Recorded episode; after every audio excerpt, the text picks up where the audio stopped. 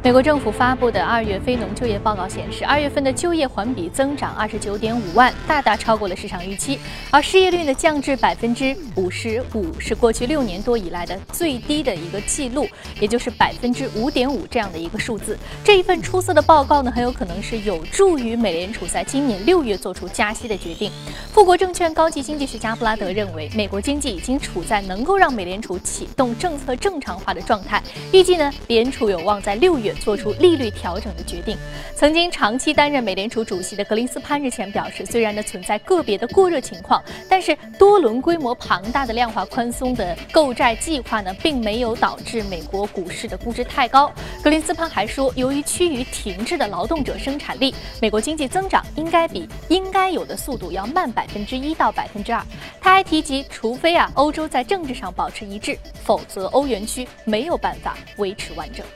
美元的持续升值令巴西雷亚尔招架不住了。当地时间六号，美元升值百分之一点四九，收盘报一美元兑三点零五六五雷亚尔，这是自二零零四年八月五号一美元兑换三点零六三七雷亚尔以来的美元最高纪录。上周呢，美元连续五个交易日上涨，累计升值百分之七点零二，为二零零八年十一月二十一号以来美元升值幅度最大的一周。评级机构标准普尔上周五表示，预计呢二十一个亚洲和太平洋地区主权实体在二零一五年会从商业来源当中获得二点六万亿美元的借款，其中中国会因为要提高经济刺激力度，在总的流通份额当中占有更大的比例。另外呢，根据这份报告，日本地区继续是亚太地区最大的债务国，到二零一五年结束时，在总的流通债务当中的占比会是百分之七十，并且在新发债务当中有百分之六十三的占比。欧盟外交政策事务专员蒙赫伊尼上周五表示，欧盟已经准备好在有必要的情况之下强化对于俄罗斯。的制裁措施，但是目前的优先任务是巩固脆弱的明斯克停火协议。当天，英国首相卡梅伦在接接受采访时表示，英国已经做好准备，只要乌克兰东部的暴力冲突再度升级，就将会对于俄罗斯的制裁提高到一个全新的水平。而西方国家也应该准备好与俄罗斯有更长期的纠缠。好，刚刚我们才纵览了一下宏观方面的消息，我们来关注一下上周五美股三大指数的一个表现。我们看到是全线收窄的，道琼斯工业平均指数呢收盘是下跌了百分之一点五四，纳斯达克综合指数下跌百分之一点一，而标普五百指数的下跌幅度是百分之一点四二。好，接下来我们再来关注到是第一财经驻纽约记者贝赛宁在收盘之后给我们发回的报道。好，主持人。上周五美股市场备受瞩目的焦点，无疑就是非农就业数据。根据劳工部的报道，新增非农就业人数为二十九点五万人，远超预期水平。但这样一份亮丽的就业数据，却使得三大股指大幅重挫，道指盘中跌幅超过二百六十点。那么主要原因有三个：第一，失业率的大幅下滑，提高了美联储加息的可能性。对此，投资人还是心存顾虑的。第二，如此强劲的就业数据导致美元指数再度飙升，美元的再度升值很大程度上会引起美国公司的出口下滑，以及迫使以美元结算的油价继续下挫。周五与美元水火不容的金价也暴跌至两个月来的最低点。最后第三点，在美股近期连续走强的大环境下，投资人选择获利回吐也是比较正常的。最后，公司消息方面，道琼斯指数宣布，市值最大的公司苹果将被纳入拥有一百一十九年历史的道琼斯工业平均指数，取代 AT&T 成为道指成分股。具体执行时间为三月十八日美股收盘后。好的，非常感谢贝赛宁给我们带来的一个最新的市场方面的解读。这里是正在直播的从华尔街到陆家嘴。刚刚纵览了一下宏观方面的消息啊，刚刚最后贝赛宁也提到，苹果即将纳入道琼斯工业平均指数，成为其中的成分股之一。那三月十八号收盘之后将会正式的执行。那在一开始我们就会和您聊一聊关于这个苹果的话题。那在稍后的日股榜呢，也将会着重的来聊一聊这方面的话题，包括 Apple Watch 即将的推出等等。好，马上进入到今天的异动美股榜。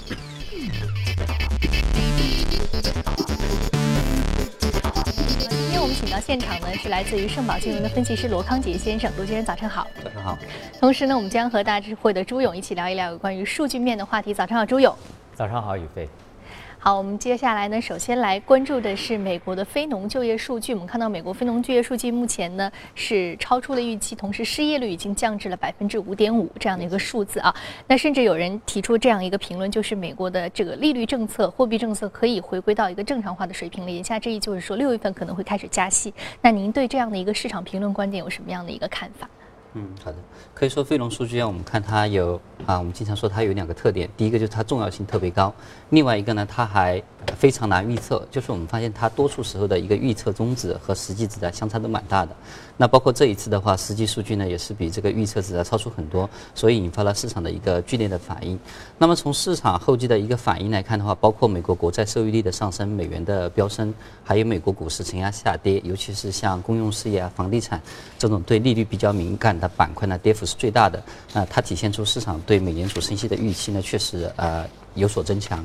那么，而且利率期货的话，它显示的更加直观，就是利率期货显示美联储六月份升息的一个概率呢，已经升到百分之二十以上。而一周之前，这个耶伦在参议院。做证词陈述的时候呢，因为他的讲话比较中性，那当时的一个市场所反映的一个利率水平呢，还只有百分之一十五的样子。那么对于美联储九月份升息的预期呢，更显示它的一个几率已经是超过百分之六十。那所以这样一个强劲的非农数据，虽然它其中有一些瑕疵，比如说这个像就业参与率啊，从上一个月的百分之六十二点九降到百分之六十二点八，但是毕竟呢，没有进一步跌破啊去年九月还有。啊，去年十二月份的六十二点七的一个三十多年来的一个最低水平，所以总体上呢，就业参与率经过长期的下行之后呢，有一个企稳的趋势，再和它本身的一个这个人口结构啊、年龄结构的变化有关系，所以我们认为这不是目前最大的一个担忧。那么另外一个可能值得比较担忧的就是它的一个薪资增长依然比较缓慢。那最新的数据显示，它的一个薪资环比只增长百分之零点一，而从零六年到一四年。它的一个平均水平呢，大概是零点一九百分之零点一九，所以说它的一个薪资增长速度呢，比这个长期平均水平呢要慢很多，这可能是最大的一个隐忧。但是从市场的反应也好啊，还是从啊各路的分析也好，我们看到市场对于美联储九月升息的一个呃预期是非常高的。嗯，对于九月的升息，包括从六月还是九月这三个月到底是什么时候会开始加息，大家的评论不一。但似乎对于这个加息时间点，在今年下半年会开启这件事情，在市场上的评论相对还是一致的。因为我们看到，呃。这个其实就业数据也是一个非常重要的一个参考啊。现在就业数据已经降至了百分之五点五了，那所以说整个这个美联储的一个口径可能也会比较的倾向于呃可能收紧这样的一个货币政策。好，那接下来我们再来关注到的是榜单方面，上周五涨幅居前的板块和个股分别是什么？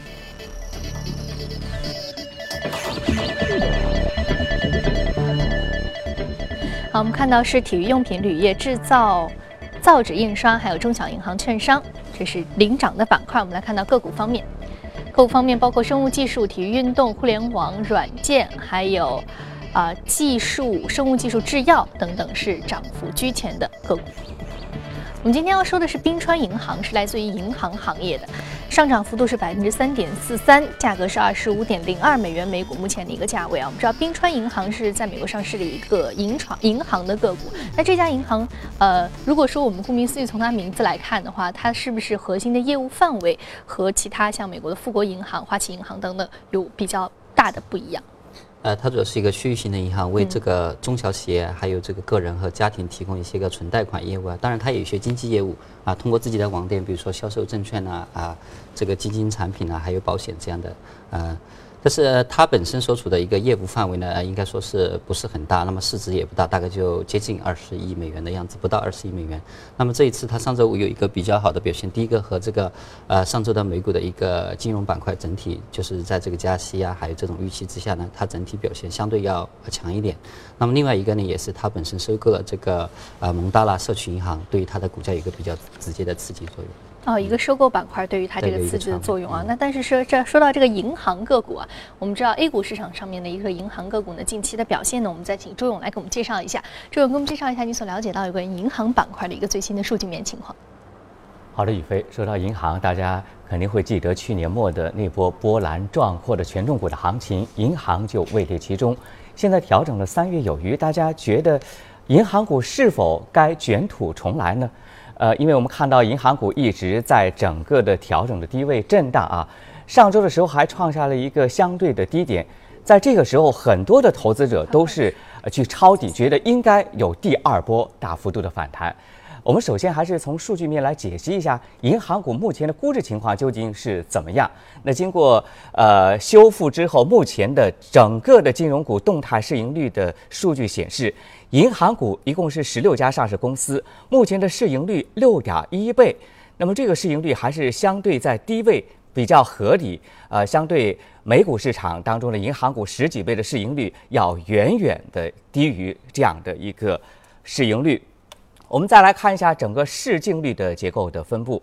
一般我们说银行股的估值要看市净率，目前一点一倍，也是在相对的低位。呃，曾经呢，在去年末上涨大涨的过程当中，它的市净率是超过一点二二倍。目前呢，已经呃股价调整之后，它的市净率已经下降。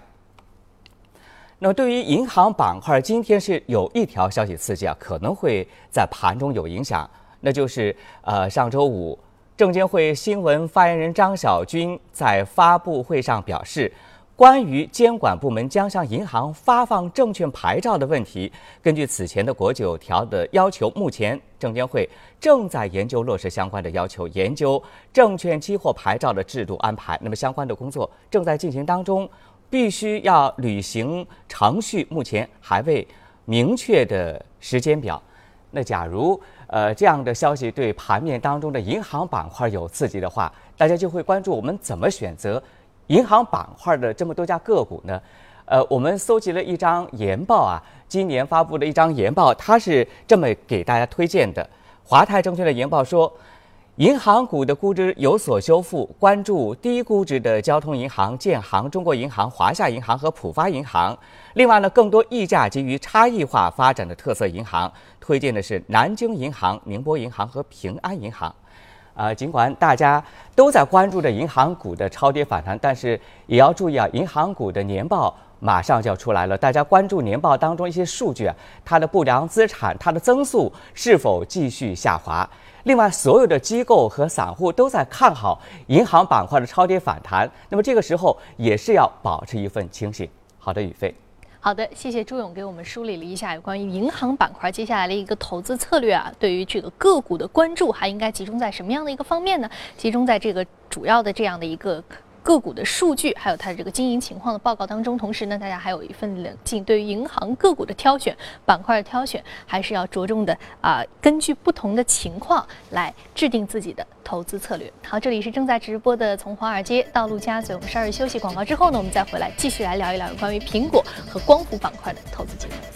现在是北京时间早晨七点四十六分，纽约时间晚上六点四十六分。欢迎回到正在直播的从华尔街到陆家嘴。接下来我们来浏览一组最新的全球公司资讯。苹果公司呢将会成为道琼斯工业平均指数的成分股。三月十九号，这家全球市值最大的公司将被纳入道琼斯工业平均指数，顶替 ATT 的位置。在苹果将被纳入道指的消息周五传出之后，美国投资公司派杰的分析师蒙斯特就表示，这对于苹果来说是一个历史性的时刻。商业软件件开发商 SAP 上周五宣布，将会在全球裁员百分之三，约两千二百五十人。原因是公司将会加速通过互联网来销售产品。SAP 是欧洲最大的软件公司，目前呢在全球拥有七万五千名员工。SAP 表示，对于受影响的这两千多名员工，会在公司其他快速发展的业务部门帮助他们寻找新的就业机会。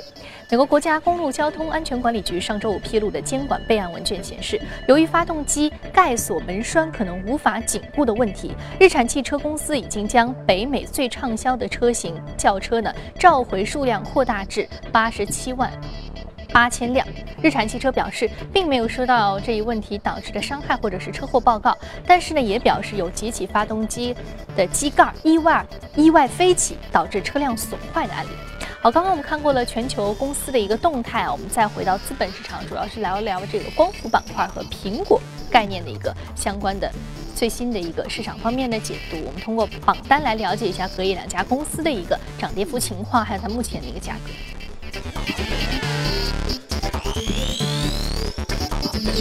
我们了解到的，首先是天合光能。我们上周说到这个 First Solar 没有仔细的去梳理啊，今天我们主要说一说这个天合光能，来自于的是光伏发电板块，另外还有是苹果消费电子。我们看一下的这个天合光能呢，其实上周的话，呃，热股榜单其实就提到了 First Solar，而且呢，美股太阳能板块呢，在过去的这一周当中有一个比较好的表现啊。我们今天要说这个天合光能是美股的一个呃中概股的一个天合这个。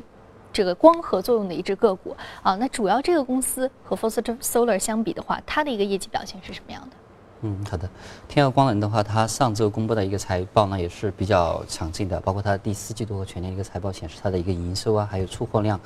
同比都有比较大的一个增长，而且它的一个生产成本呢也有下降。啊，对股价形成了一定的一个提振作用，而且这个太阳能板块，它的呃光伏发电行业这些个股呢，它的走势啊有一点趋同，就是关联性比较强的，所以在那个 First Solar 呃一个比较强劲的财报，还有加拿大一些呃光伏发电行业的公司的一个财报公布之后呢，就大家对。后面的这些财报都是具有了比较大的一个期待，而且从这个呃过去两个月时间，随着这个原油价格的企稳呢，之前对于新能源行业的一个打压的一个压力的有所减弱，所以带动整个光伏发电行业的板块有一个反弹。那么这个情况之下，像呃国内在美股上市的一些呃光伏发电的一些个概念的一些股票，像呃金科还有这个呃天合光能等，他们都有不错的表现。那么天合光能过去三个月大概反弹了上涨了接近百分之六十的样子。嗯。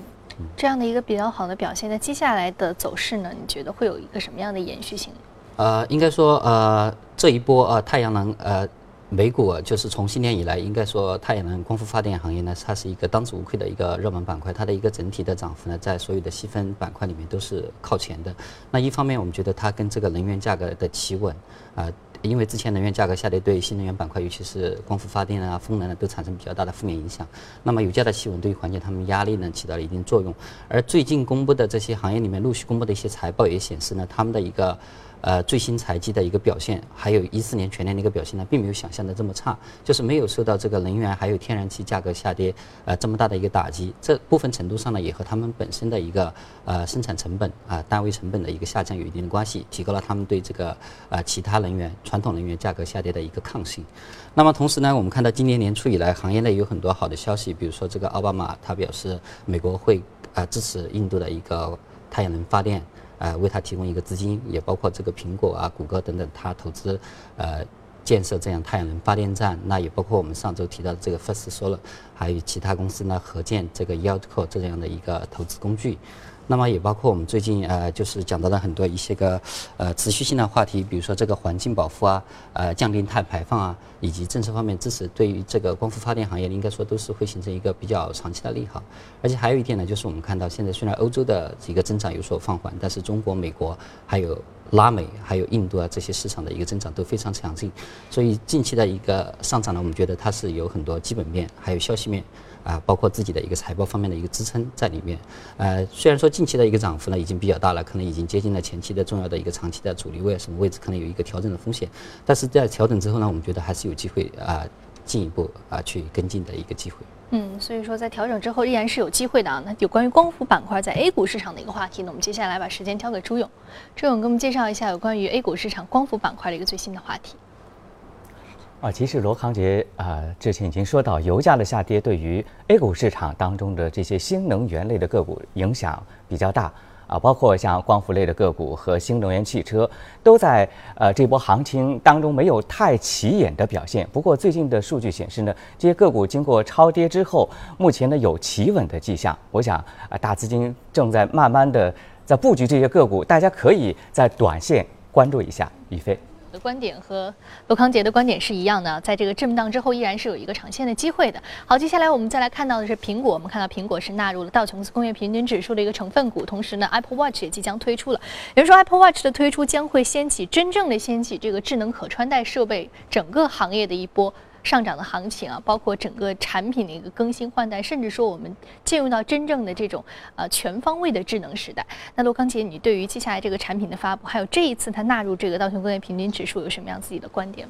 嗯，其实我们看到这个可穿戴设备，因为呃，其实节目里也讲过很多次啊，它毕竟是一个一个新兴的，而且是一个大势所趋的一个发展方向。但是我们看到过去两年这个可穿戴设备呢，智能可穿戴设备总体上有一点叫好不叫座的一个感觉。比如说，包括这个谷歌眼镜呢，是高调出场，呃，低调的退场，还有包括三星的呃。呃，手表呃，智能手表也是过去几年的一个整体的销量，虽然推出了很多款啊，不断的更新，但是它的一个总体的一个销售量的话，其实是并不大的。那么一方面可能和这些产品它的一个用户体验并不是很好，另外一个它的一些个功能上面还不是很成熟啊，有些功能是比较呃鸡肋的，比如说呃像健健康监测等等，它其实这个准确性呢，还有一个呃。呃可用性、一个方便性呢，都存在一些个问题。所以，但是这一次呢，这个苹果因为它有这么多的粉丝，而且它一直说引领的这个呃智能呃手机啊，包括智能穿戴设备方面的一个潮流，所以大家对它的一个出现呢给予很多的期待。那如果说像市场预测的一样，它的一个呃销量能够达到几百万、上千万。呃，不的话呢，对于整个智能可穿戴设备市场，我们觉得也会掀起一股热潮。包括很多投资者可能他不喜欢啊 Apple Watch 的一些细节，那他可能喜欢其他款式的一些设计，又或者说呃这些功能方面，其他的设备会去追求一个模仿，那么使整个这一个智智能可穿戴设备市场呢掀起一股比之前呢更加热，就是掀起一股热潮。嗯，我们说很多的这个我们要说的智能可穿戴设备啊，其实近期陆陆续续在我们生活当中已经是流行起来了。刚刚我们节目当中还提到，对于小米科技公司雷军 CEO 雷军的这个专访，雷军就提到他们的这个呃小米的这个手环。也是有一定的这个推出的一个市场占有率。那其实对于这个 A 股市场来说啊，包括我们本身国家对于这个制造和科技的一些，不管是模仿性还是创新性，目前都在不断的增长。那接下来 A 股市场公司对于这个智能可穿戴设备，还有关于这个苹果方面有什么样的一个最新的布局和行业动态呢？我们来把时间交给朱永强我们介绍一下。朱勇，给我们介绍一下有关于这一方面的话题。